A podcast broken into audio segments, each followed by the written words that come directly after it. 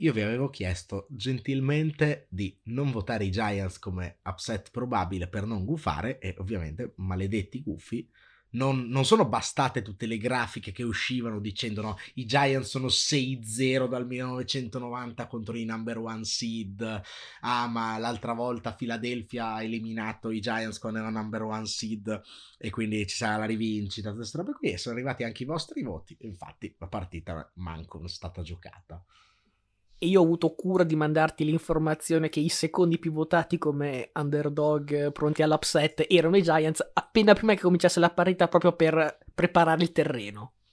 Cioè, mai, il problema è che, esatto, non mi hai dato neanche il tempo per la controgufata, perché avrei ovviamente fatto una storia col podcast per controgufare, ma e, e non ho fatto in tempo, mi hai colto off guard, come si dice, e, e dopo non sono più riuscito a recuperare durante la partita. Eh, hai mosso i fluidi davvero molto bene, ma non capisco perché tu muovi i fluidi pro Philadelphia, però vendetta? Ma infatti non è pro Philadelphia, era solo contro. Anzi, non è anche contro i Giants, contro Luca. Cioè, proprio cioè... vendetta ad personam. Questa me l'ero segnata ed è venuta fuori back to back. Una, una mini rivincita. Diciamo uno a uno, eh. Quantomeno come i, i peggiori tifosi di calcio eh, in un weekend di merda dove, tra l'altro abbiamo anche perso il derby basket Ravenna contro Forlì, quindi proprio una, una, brutta settimana. Sono quantomeno riuscito all'ultimo momento a gufare Dallas eh, e a mandarli fuori, nonostante la partita sia stata più equilibrata del previsto, ma avevo cominciato no, da un po' di giorni a dirti ah sento puzza, ho paura di Dallas e sono riuscito lavorando sotto banco a fare in modo che andasse tutto come va sempre a gennaio, cioè che non succedesse il patatrack. Eh, quindi ho solo una domanda, ma per la sconfitta di Dallas, spiazze? Eh. ecco, a, a, proposito di peggiori tifosi di calcio, no, quelli che esultano quando la squadra rivale esce dalla Champions League, ecco, mi è rimasto solo quello, quantomeno esulto per l'uscita di Dallas, palla 2.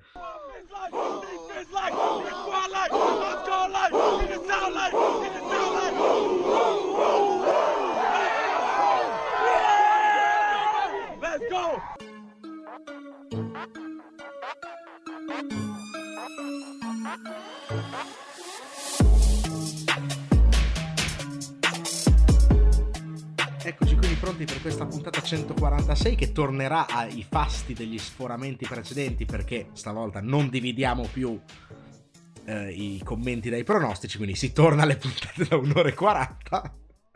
Comunque io sono sempre Luca Bolognesi. E sono Matteo Venieri, sepolto da una coltre di neve, eh, per il momento al caldo, e, anzi, a proposito, eh, me ne sono accorto nelle ultime puntate, ma forse è sempre successo ed ero io che non mi ero accorto prima.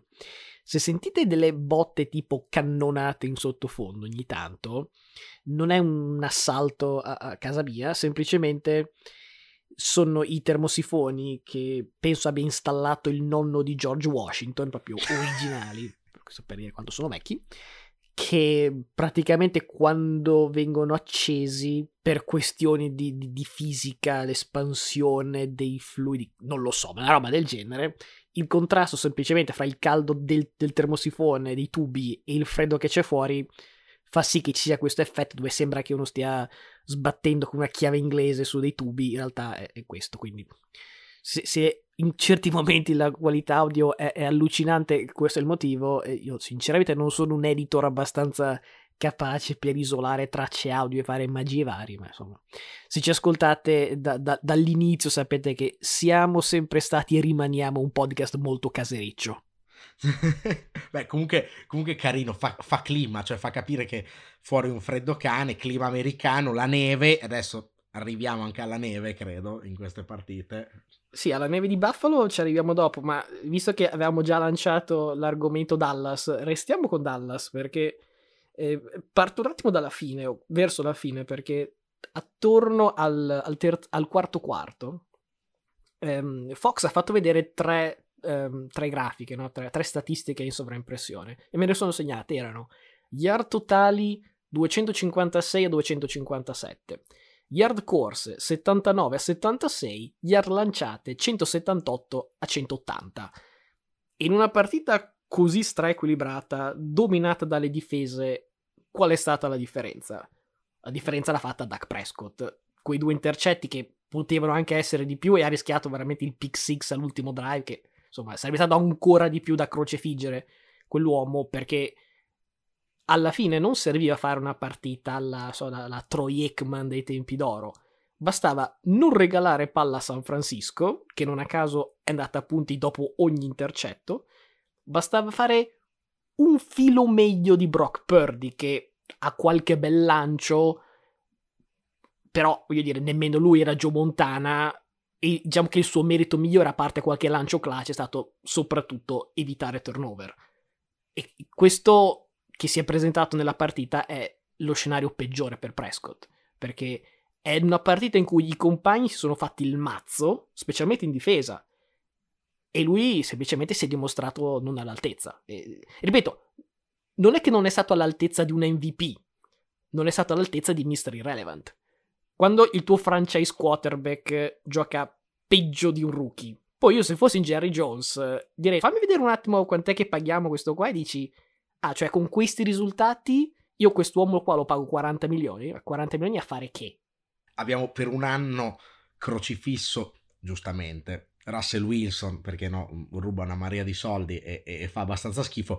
Cioè, la definizione di questa prestazione di Dak Prescott, secondo me, è eh, Russ, Russell Wilsoniana per quanto riguarda quest'anno, ovviamente, perché Russell Wilson purtroppo per Prescott ha una media nei playoff decisamente migliore.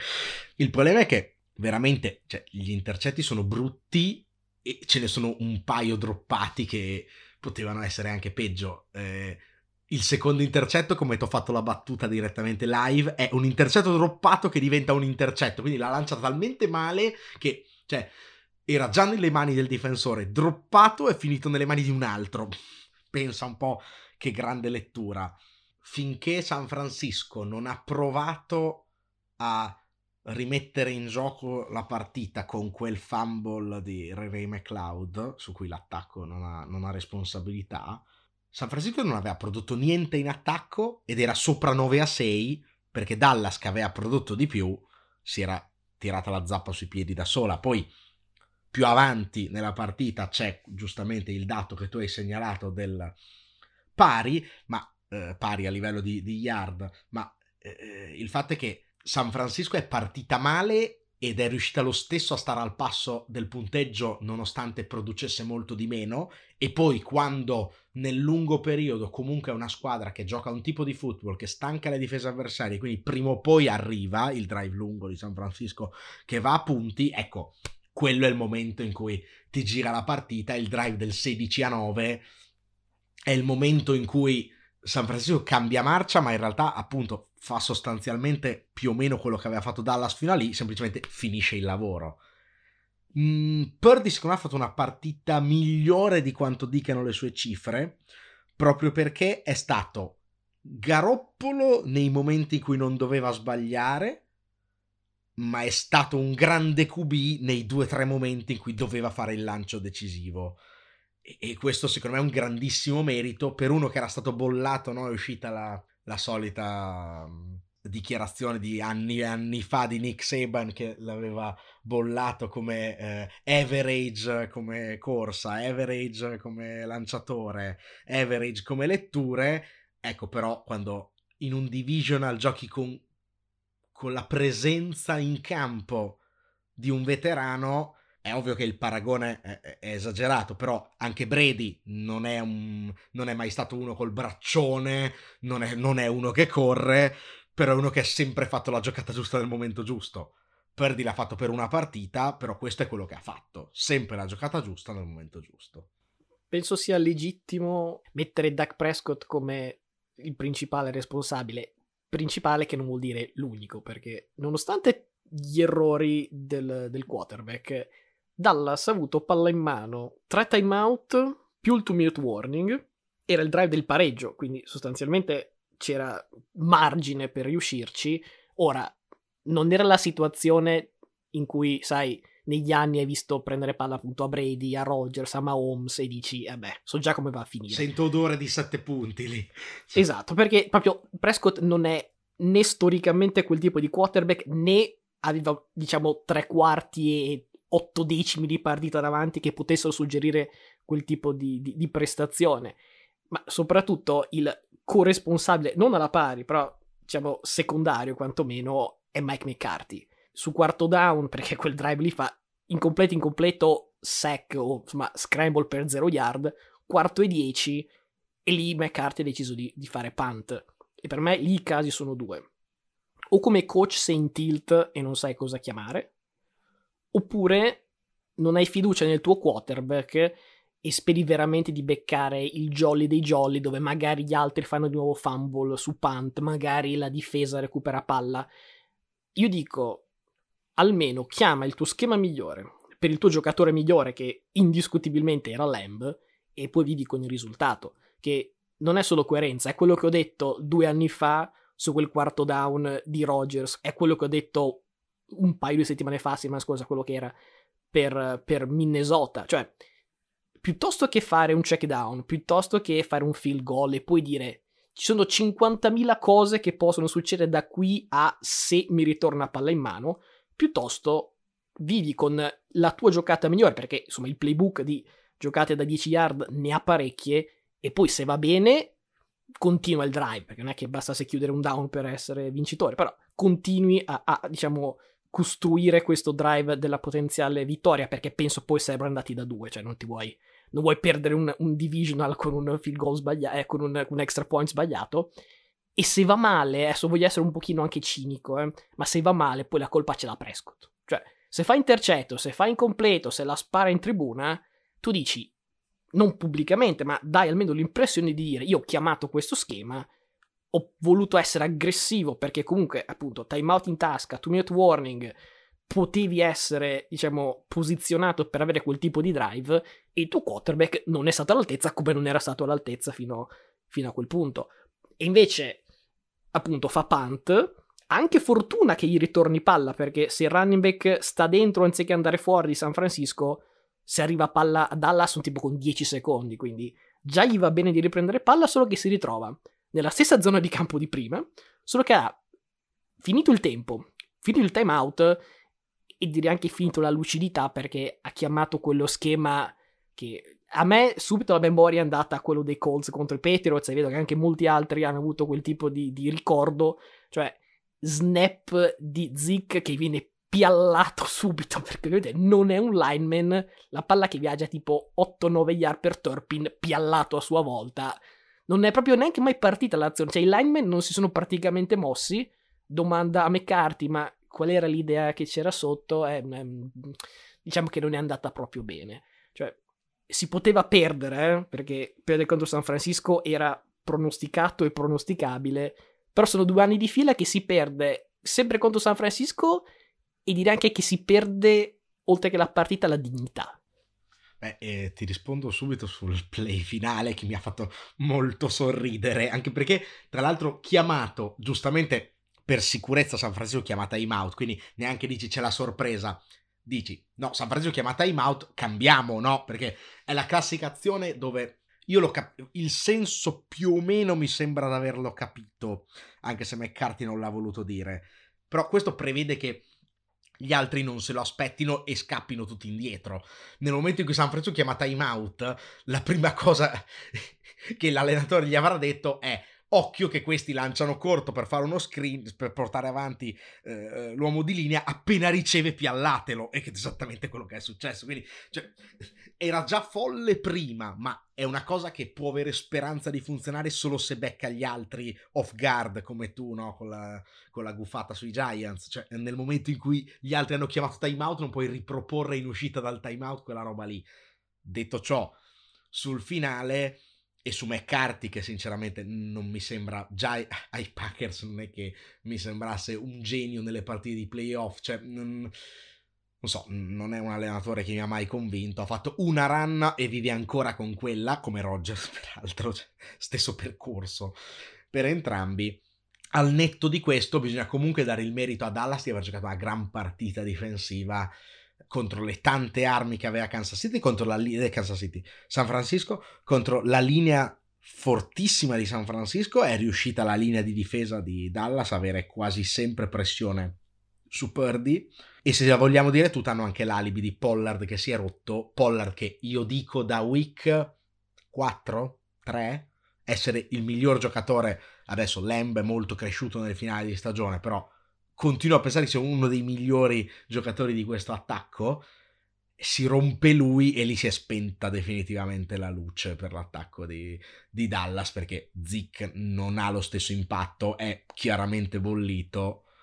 A quel punto, eh, se prima si poteva dire No, però hai Pollard, che cazzo stai facendo? Che fai forzare Prescott, che fa gli intercetti. A quel punto non hai più Pollard, sei proprio costretto a far forzare Prescott e lì da sempre Prescott, eh, anche nei suoi anni migliori, eh, ci ricordiamo quando si ruppe Zick e fece cagare per un tot di partite.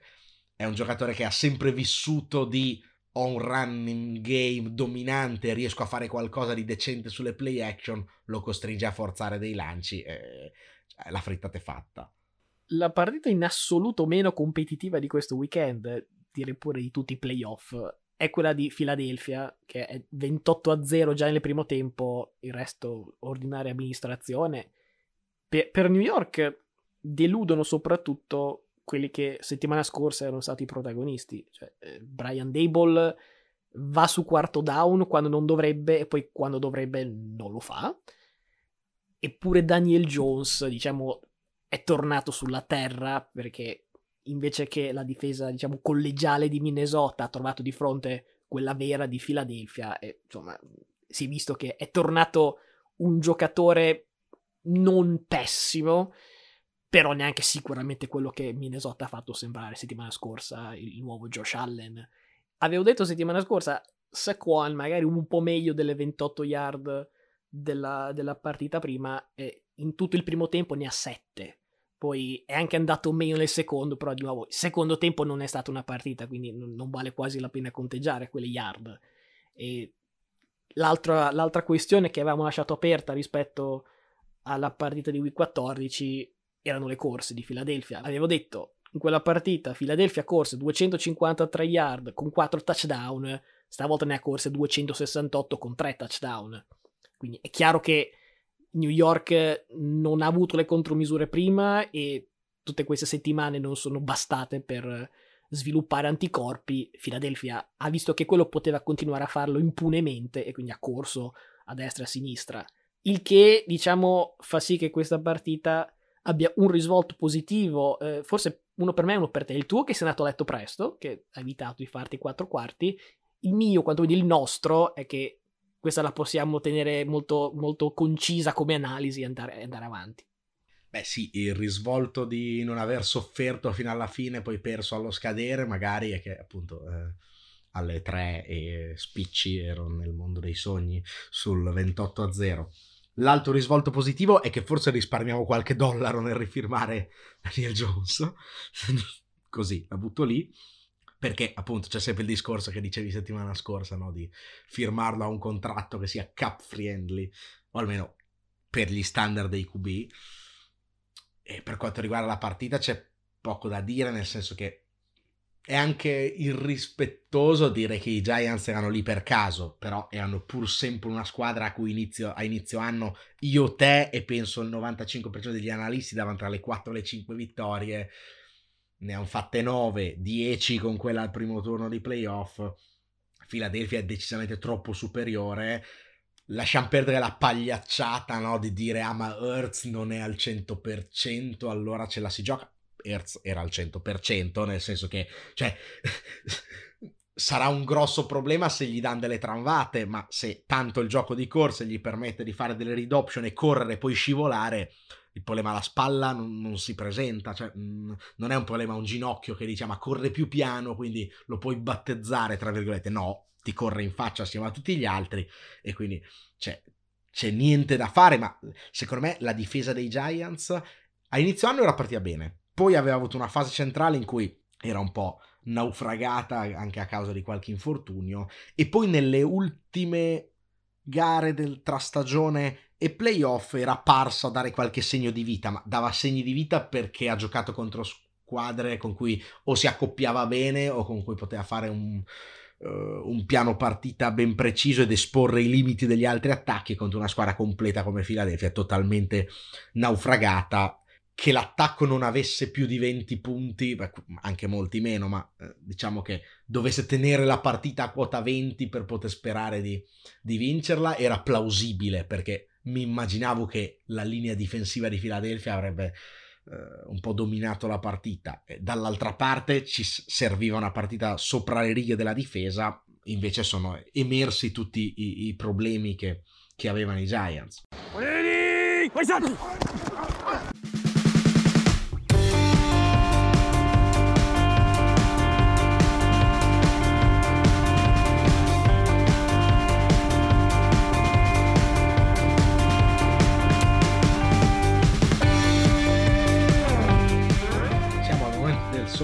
Sondaggio eh, per cui io vi odio appunto per l'aver votato i Giants come secondo upset probabile, però bisogna anche darvi il merito di aver indovinato perché quello che avevate segnato come più probabile era quello dei Bengals e quindi insomma ci avete preso, peccato per il secondo. E vedi, il pubblico votante dà, il pubblico votante toglie, visto che settimana scorsa avevano deciso che il tuo sfottò era, era sportivo e stavolta ci hanno detto male. Mm. è, è, sempre un, un coin flip per questa settimana ci sarà un doppio sondaggio, cioè semplicemente vi chiederemo chi secondo voi vincerà il Championship AFC e poi quello NFC, saranno due sondaggi separati, non ho ancora deciso quando pubblicarli, forse li pubblichiamo nel weekend, così proprio prima delle partite, quando avrete tutte le informazioni possibili per fare la vostra scelta, piuttosto che a metà settimana, quando ancora ci sono ancora delle incognite. Eh, per votare, come sempre, se ci ascoltate da Spotify potete fare swipe up, altrimenti potete trovare il sondaggio nelle storie di Instagram. Eh, ricordiamo di seguirci su Palla2 Podcast con gli underscore al posto degli spazi. La mia voce se ne sta andando un po' come la corsa playoff dei Giants, però eh, speriamo di arrivare in Quella è andata proprio. Eh. non torna più. Sto un pe- un pe- ancora un pelo meglio la mia voce. Cioè. Personal foul, unnecessary roughness, number 92 of the defense. For throwing a punch, number 92 is ejected.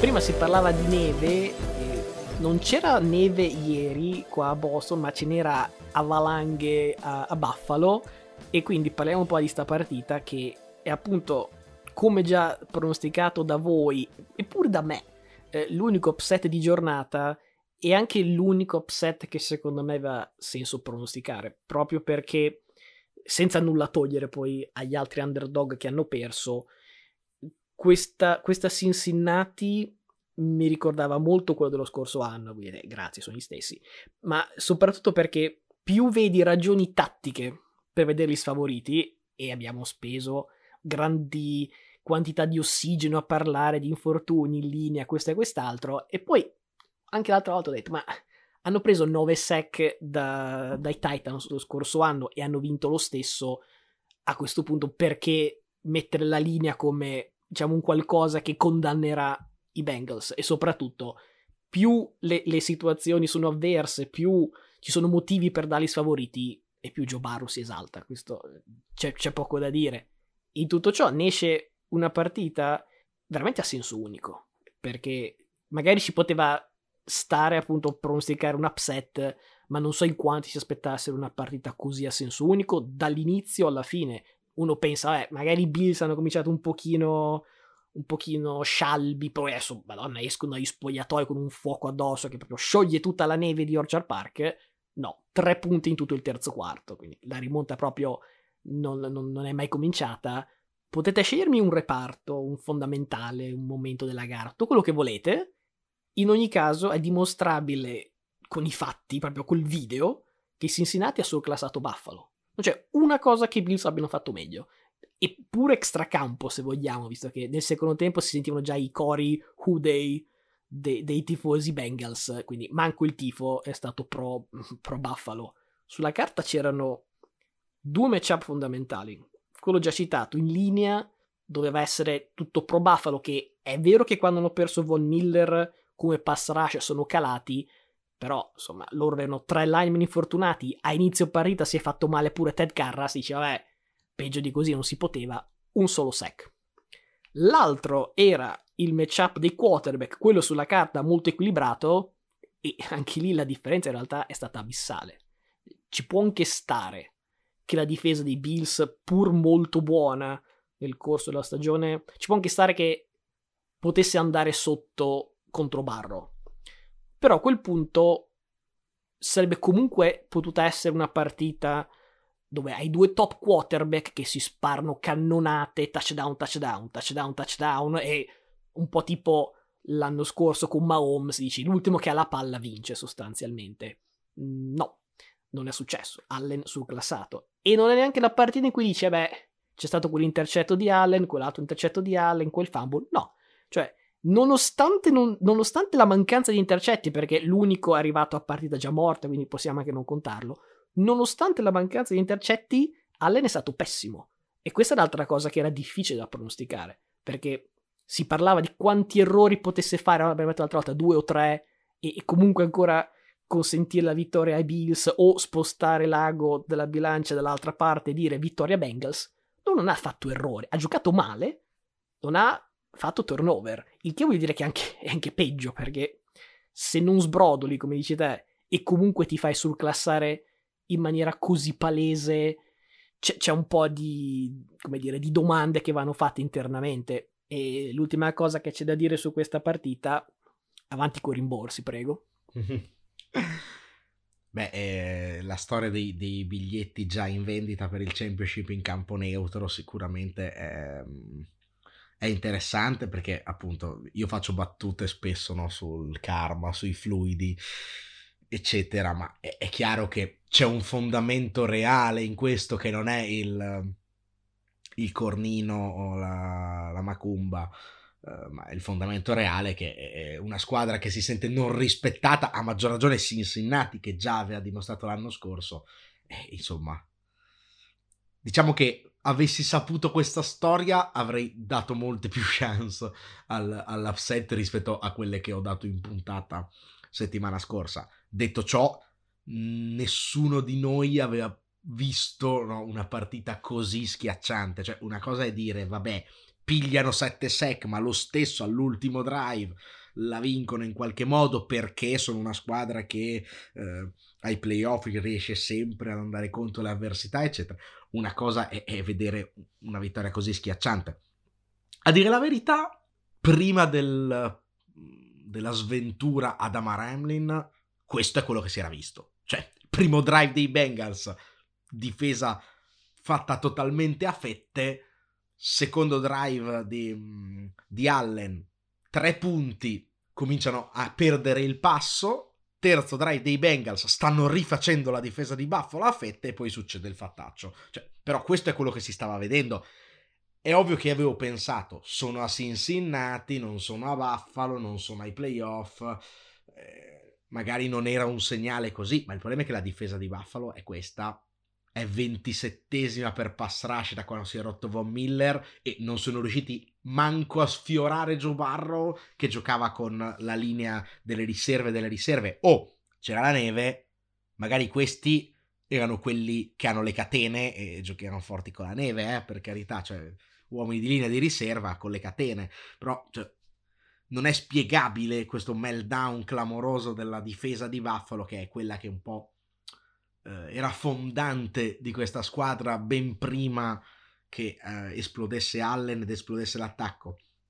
Il problema per il futuro di Buffalo di questa partita è che eh, ricorda sinistramente più che quella dell'anno scorso, appunto, persa a schiaffoni con, uh, con Kansas City, dove potevi dire sì, c'è stato il crollo della difesa, però si è visto qualcosa di positivo, cioè un attacco scoppiettante più di quello che si era visto in stagione.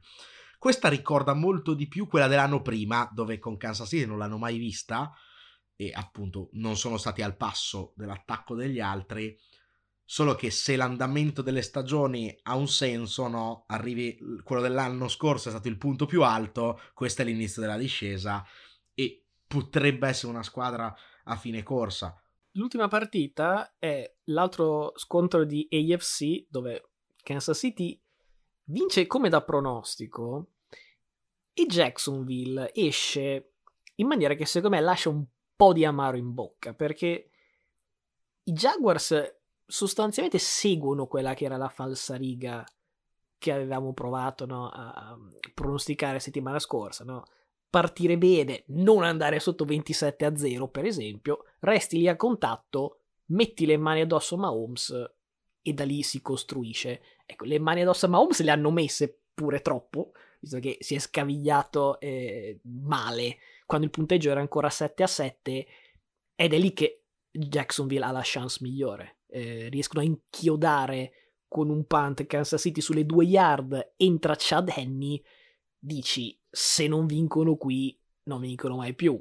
Ecco, drive di 98 yard di Chad Henney che comunque alla veneranda età di penso 63 anni, si dimostra ancora competente. Io me lo ricordo quando giocava a Miami, cioè è ancora al mondo questo uomo, non so come, ha fatto un drive di 98 yard che sicuramente è grande merito del sistema di, di Andy Reid, di Eric Bienemy, insomma sicuramente il sistema Chiefs, non dico che è, non dico che Mahomes sia chiaramente figlio del sistema, dico che forse è dopo San Francisco il sistema dove metti Brock Purdy e non sei, diciamo, eliminato aritmeticamente neanche in week 10. Cioè, è un sistema talmente solido, con talmente tanti playmaker. Hai Kelsey che da solo, voglio dire, è, è un, un'armata.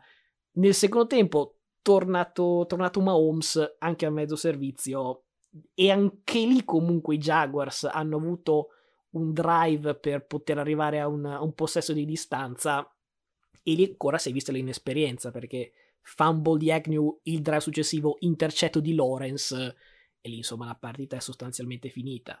Non, non, c'è, non c'è niente di strano, non c'è niente di male a perdere contro Kansas City e anzi, devo dire, sarebbe stato anche abbastanza brutto perdere un protagonista come Mahomes, diciamo per, per, il bene dello sport sarebbe stato brutto perderlo proprio per un infortunio così sfortunato.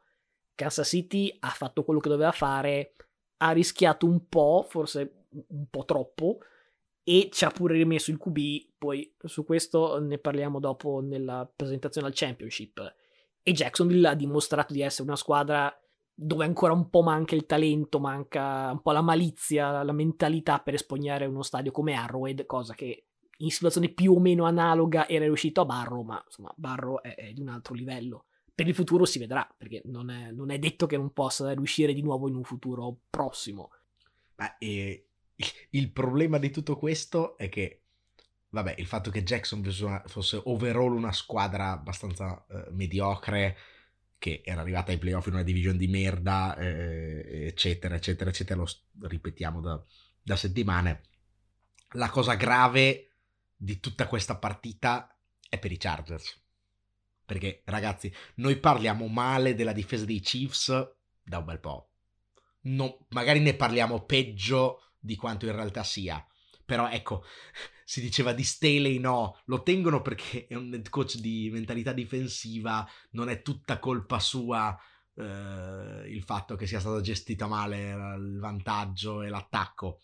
Ecco, la difesa dei Chiefs ha preso la metà dei punti che ha preso la sua, la sua difesa, cioè un grande maestro della difesa dove ha speso un miliardo in free agency e non è riuscito a contenere Jacksonville, ha preso 30 passapunti ed è uscito. E, appunto si sapeva che Jacksonville era una squadra in generale al di là di Lawrence che per carità non ha tutte queste colpe eh, mediocre quindi ci sta che non abbia tenuto eh, il passo di Kansas City. Il rimpianto c'è perché Kansas City senza Mahomes sicuramente è abbordabile. L'idea che ha dato Jacksonville è un po'.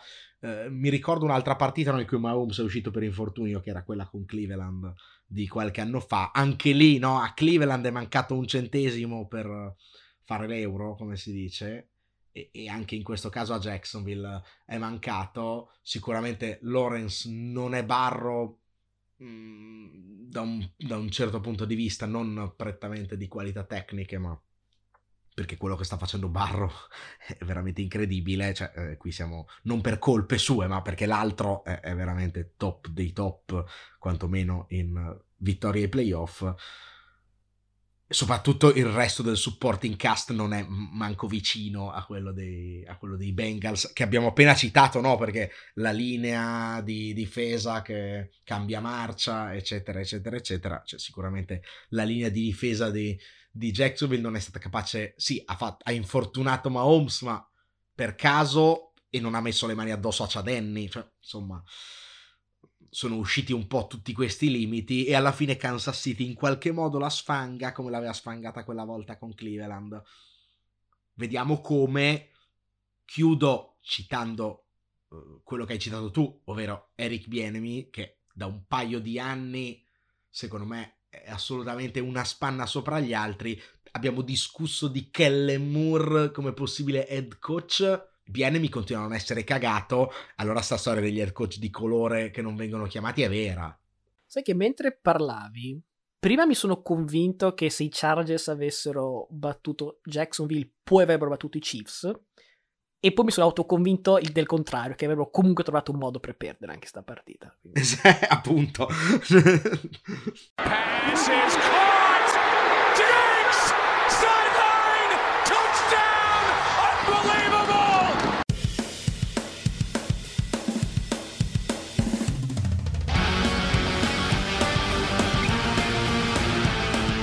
siamo arrivati al momento della preview dei championship dove proveremo a non parlare per 45 minuti di ciascuna partita ma eh, insomma gli elementi ci sono. Eh, oggi che è lunedì e non so che giorno sarà per voi a prescindere da, da quando lo ascolterete saranno cambiati i numeri però ho controllato prima le quote per il Super Bowl. Praticamente sono identiche per nell'ordine ma cambia veramente poco Philadelphia, Kansas City e Cincinnati San Francisco un pochino più distante resta ai piedi del podio. Allora, partiamo proprio dai Niners, quasi come sfida, cioè vorrei capire se e come possono battere Philadelphia.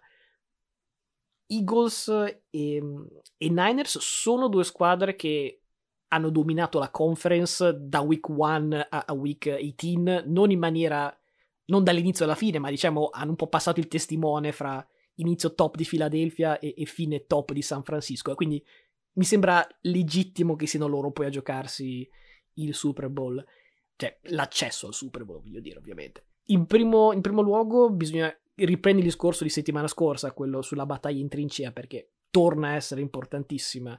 Se la line di Dallas era molto molto forte, quella di Philadelphia è forse la migliore della lega, quantomeno la più completa, perché come loro nessuno riesce a essere top sia nei singoli che nel collettivo, sia su passaggi che sulle corse. Il che veramente rende il compito di, di Bose e Soci più difficile di quello di settimana scorsa e anche più importante in un certo senso perché ho trovato una statistica, la produzione di Hertz oscilla parecchio a seconda di, di quanto e di che tipo di pressione si trova davanti quarto miglior passer rating quando lancia da una tasca pulita e solo il ventesimo quando è sotto pressione. Costringere Dallas a due turnover è stato centrale nella vittoria di domenica. Forzarne uno, almeno uno, se non due, secondo me resta una priorità se San Francisco vuole vincere.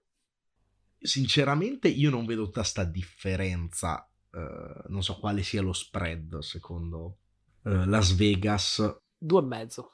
Due e mezzo. No, allora, potrebbe essere uno spread, diciamo, corretto, anche perché si gioca a Filadelfia. Si giocasse a San Francisco, vedrei San Francisco favorita.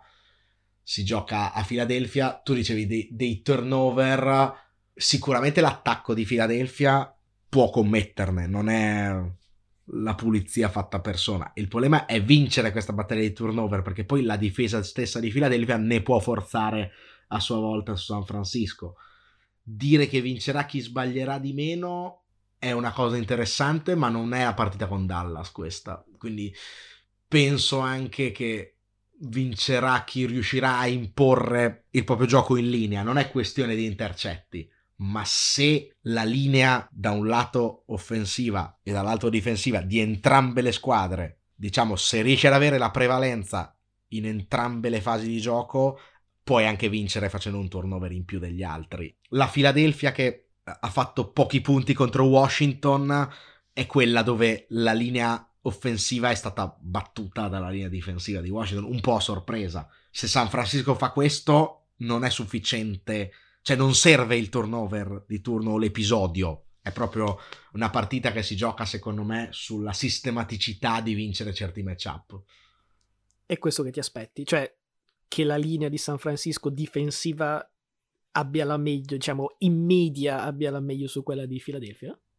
Che me lo aspetto, non, non sono sicuro, però è sicuramente la chiave per San Francisco, perché se vengono puniti in linea e Philadelphia può fare quello che ha fatto con i Giants, cioè correre tranquillamente, far lunghi drive in cui la difesa di San Francisco si stanca, eccetera, non basta un intercetto di Hertz per girare la partita, questo sto cercando di dire. Mi aspettavo, come già detto l'altra volta, una partita equilibrata in linea e diciamo che è stata equilibrata perché a volte ha avuto la meglio Dallas, a volte ha avuto la meglio San Francisco.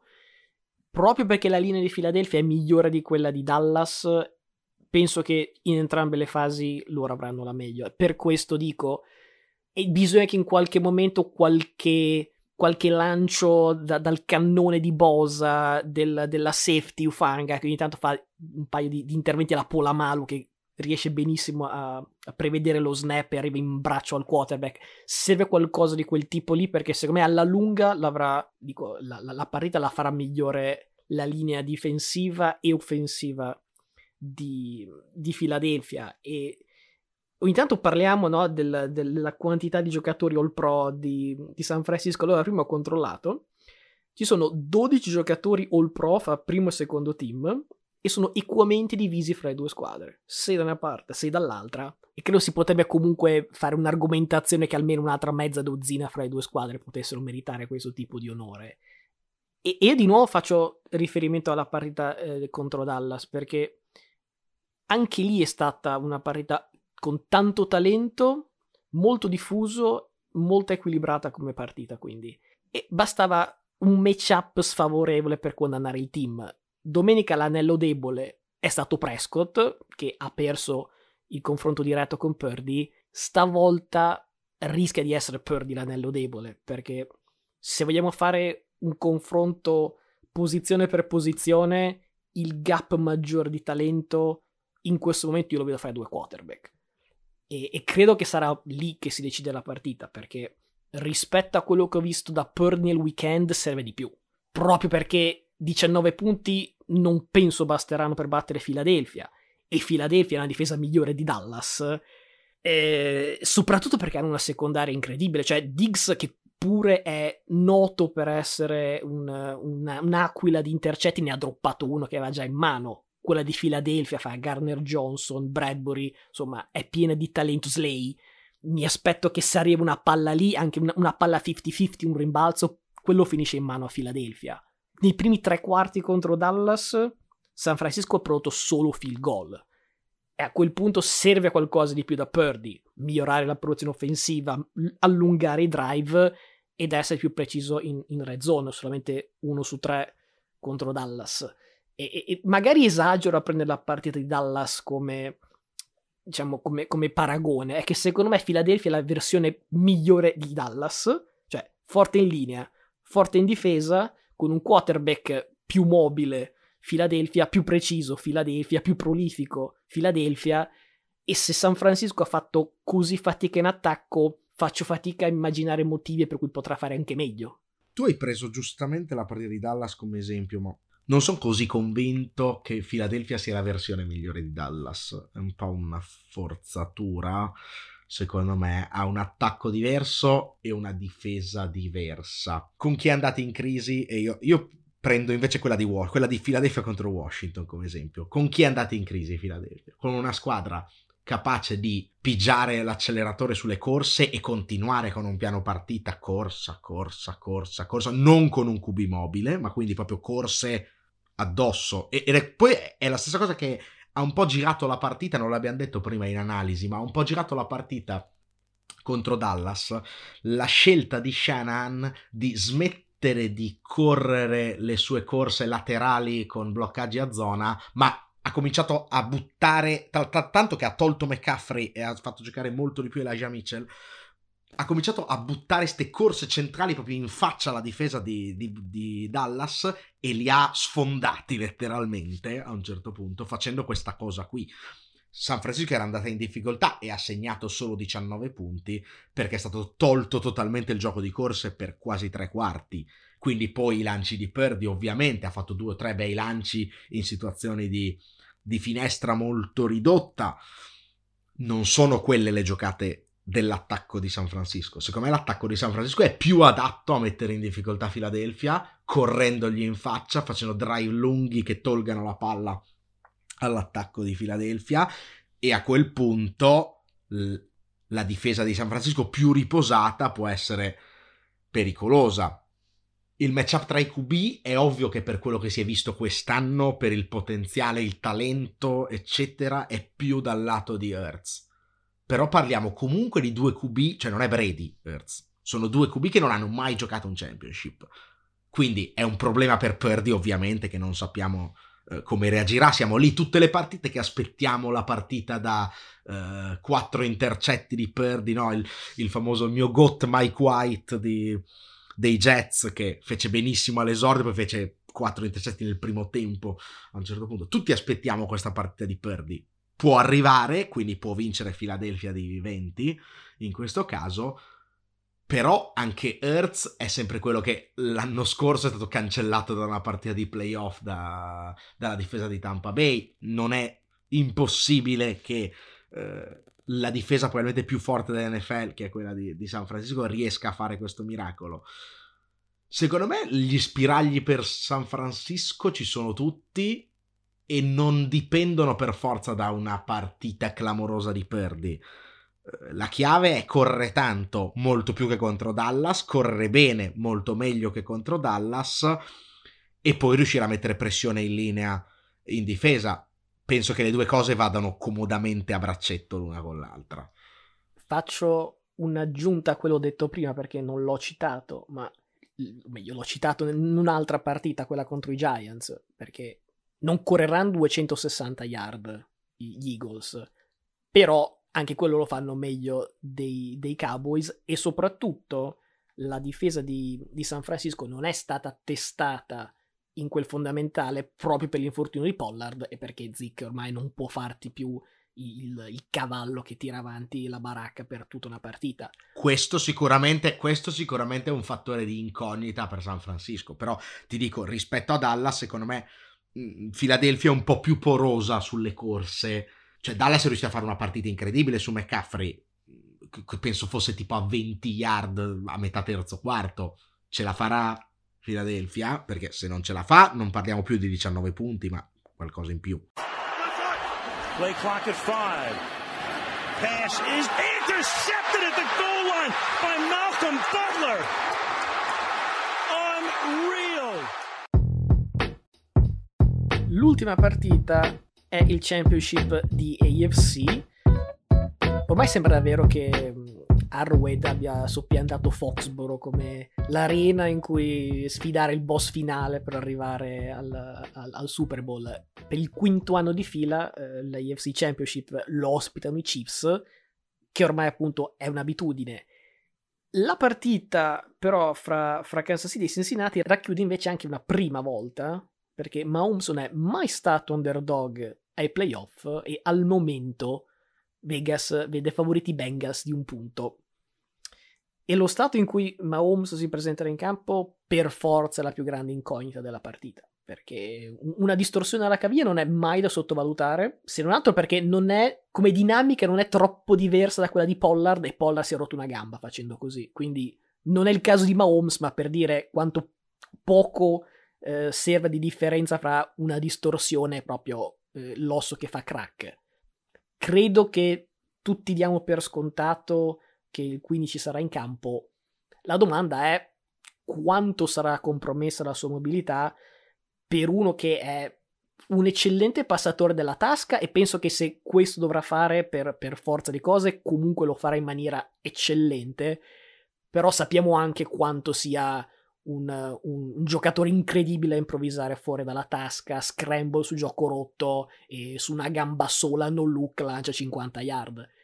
Se togli questo tipo di, di possibilità o quantomeno lo limiti, è, è un altro tipo di giocatore. Non necessariamente inferiore, non necessariamente, eh, come dire, una ragione per cui Kansas City parte a questo punto sfavorita, però è da tenere in mente negli scorsi playoff, peraltro, eh, Mahomes ha avuto due intercetti fra secondo tempo e overtime. Se quello era Mahomes sano, e ha fatto fatica contro la difesa di Cincinnati, Mahomes azzoppato, diciamo quantomeno non al meglio, che partita avrà? Anzi, forse viste le circostanze, la domanda, la domanda più giusta forse da fare è Mahomes fra una settimana ti aspetti che sia il miglior quarterback in campo fra i due? Eh, questa, questa è una bella, una bella domanda, eh, nel senso che chiaramente Barro dei playoff l'anno scorso è stato il miglior quarterback in campo contro Mahomes sano. Poi da questo a diventare favoriti ecco ne passa una scavigliata. Il problema è capire che scavigliata perché settimana scorsa durante la partita sembrava non metterci il, il peso sopra. E, e, questo poi anche quando devi fare un certo tipo di lanci sappiamo fare side arm robe strane lui ha bisogno di, di un bel equilibrio su entrambi i piedi. La pass rush di Cincinnati è quella che abbiamo visto eh, totalmente distruggere la linea di, di Buffalo. Eh, insomma, chiaramente eh, questo potrebbe essere un problema. Però è pur sempre una scavigliata. Cioè, mi avessi detto, vabbè, eh, si è eh, rotto il menisco e deve giocare col menisco rotto eh, cosa che per esempio alla Rotlisberger, no? giocare totalmente zoppo sarebbe stato un problema più grosso. Una scavigliata, appunto, c'è da capire l'entità. Questi fanno ghiaccio dalla mattina alla sera per, per due o tre giorni consecutivi, lo trattano i migliori fisioterapisti del mondo. Difficile capire prima, cioè è una quota un po' folle perché, eh, da fare, perché non siamo noi nelle gambe di Mahomes, non abbiamo le info, non lo vediamo in allenamento è difficile da, da, capire. È chiaro che se è molto limitato e non è il miglior quarterback in campo, direi Cincinnati favorita anche più di quel punticino che hai detto tu. Se invece è il miglior quarterback in campo, quindi è diciamo almeno al 90%, secondo me è una follia dare Kansas City sfavorita in casa. Prima di mm, registrare questa parte ho riguardato il championship dello scorso anno e ho ripreso gli appunti di, di week 13 perché appunto si erano anche affrontati in week 13 perché lo diciamo fare, fare mente locale a riguardare quali erano state le chiavi della partita in quei casi e a parte che vabbè la nostra sensazione. Vi ricordo che la domanda che avevo fatto dopo, dopo quella partita di week 13 era ma è giusto dire che Cincinnati è la criptonite di Kansas City? Non mi ricordo cosa tu avessi risposto però questo me la ricordo. E ehm, il fatto è che Kryptonite mi sembra la definizione giusta perché hanno vinto punto a punto in, in, stagione e hanno vinto rimontando ai playoff da meno 18. Hanno vinto perché appunto hanno una difesa asfissiante e perché hanno un attacco poderoso, ottimo su terzo down, che riesce sempre a evitare di farsi mettere le mani addosso. E l'altra questione, più tangibile forse, è che Cincinnati ha sempre forzato almeno una palla persa. E secondo me questo è stato un punto centrale perché nelle, appunto, nelle ultime due partite Kansas City ha perso tre palle e Cincinnati è andata a punti in ciascuno dei drive successivi. Cincinnati ha una palla persa invece da parte sua e nel drive successivo di Kansas City ha forzato 3 and out. Considerando che sono state tutte partite decise all'ultimo, evitare turnover, diciamo limitare turnover e soprattutto direi evitare di subire punti nel drive successivo è fondamentale, appunto, specialmente per i Chiefs che così facendo hanno, non dico solo per questo, perso una partita, ma insomma è, è, è stato un punto importante. Altra cosa, eh, non possiamo quantomeno non citare la linea di, di Cincinnati, non tanto perché può essere di nuovo questa no, questa, questa, tragedia annunciata perché eh, ho visto la, sta- la statistica, la next, next, Gen Stat di, di, ESPN che diceva che Barro lancia in media in 2 secondi e 5, cioè letteralmente non fai tempo per alitargli neanche addosso. Però bisogna dire che anche se c'è stato il, il precedente, anzi più di un precedente, quando hai Chris Jones e Frank Clark bisogna attendersi qualcosa in più perché in tutti questi anni quando si è dovuto affrontare appunto Cincinnati, si sono sempre detti grandi cose di loro, anche Chris Jones sentivo dire che ok Bosa forse vincerà il Defensive Player of the Year, però Chris Jones dovrebbe essere preso in considerazione anche lui, ecco, bisogna che faccia una partita dove insomma, fra pressioni, sec, QB hit e tutte queste cose, deve dare un contributo importante e tangibile. Ma non ho, visto, non ho visto integralmente la partita con Jacksonville, quindi non posso dare il dato preciso, ma pre-partita con Jacksonville aveva zero sec nei playoff. Sì, ho visto anche io questa cosa qui. Per questo dico, sai, è più fa, fa, più notizia se hai, non so, il quarterback eh, o il wide receiver senza touchdown, no? E lì sembra che, oddio, eh, cosa farà adesso, cosa farà adesso. Come pass rush non sono statistiche che balzano gli occhi, però l'ho vista anch'io e appunto per questo dico, ma si parla sempre così bene di, de, della, della, difesa, della, della, linea, soprattutto di Kansas City, perché la secondaria non è tutto sto granché. Eh, se si parla così bene, però devono anche seguire i fatti. E fin qui i fatti non solo contro Cincinnati, proprio in generale non si sono visti. I precedenti, se vogliamo allungare il brodo anche alla stagione precedente in regular season, 3-0 Cincinnati, 3 vittorie di 3 punti. Troppo facile se pronostico Cincinnati di 3. Beh, non ho sentito il tuo pronostico, ma non l'ho fatto neanche io sulla partita precedente, quindi magari chiudiamo dopo con con questa. Eh, eh, ripeto, è un pronostico che è difficile da fare senza avere qualche info in più che sicuramente uscirà anche su Mahomes, quindi magari quando siamo a sabato c'è qualche, c'è qualche informazione in più. È chiaro che ecco, questa è la partita che decide, no? Se vince anche questa Cincinnati è la criptonite ufficiale. E sono sempre quelli.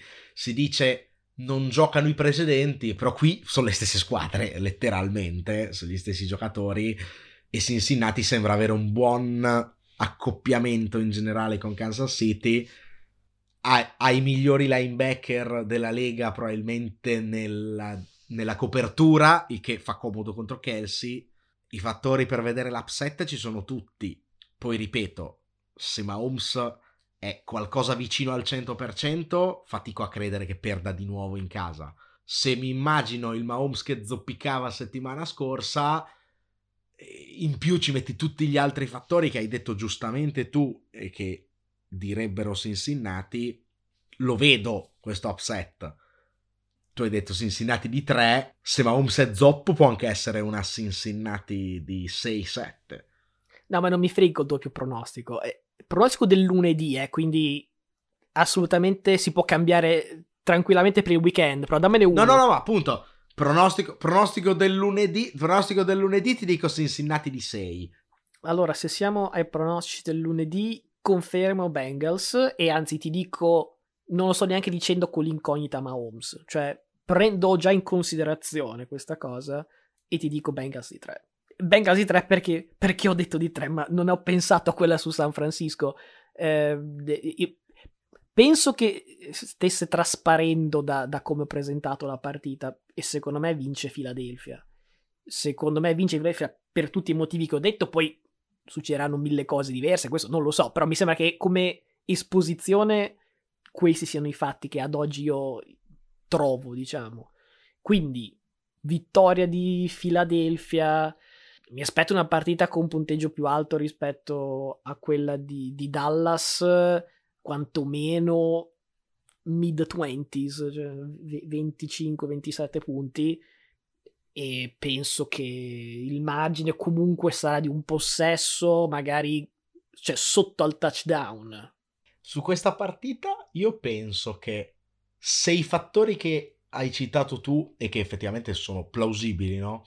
Per vedere Philadelphia superiore sono quelli, ti dico Philadelphia di 10 perché vi, anche, anche 14. Cioè, sono fattori talmente debordanti che fanno vincere Philadelphia facile. Se invece tutti gli spunti che ti ho dato io, che potrebbero vedere San Francisco riuscire a trovare la chiave tattica della partita, sono i miei, vince San Francisco. Quindi vedo una partita dove ti dico o Philadelphia di tanto o San Francisco di poco. A sto punto, visto che diciamo sono salito per primo tra me e te sul carro di San Francisco, voglio tenermeli.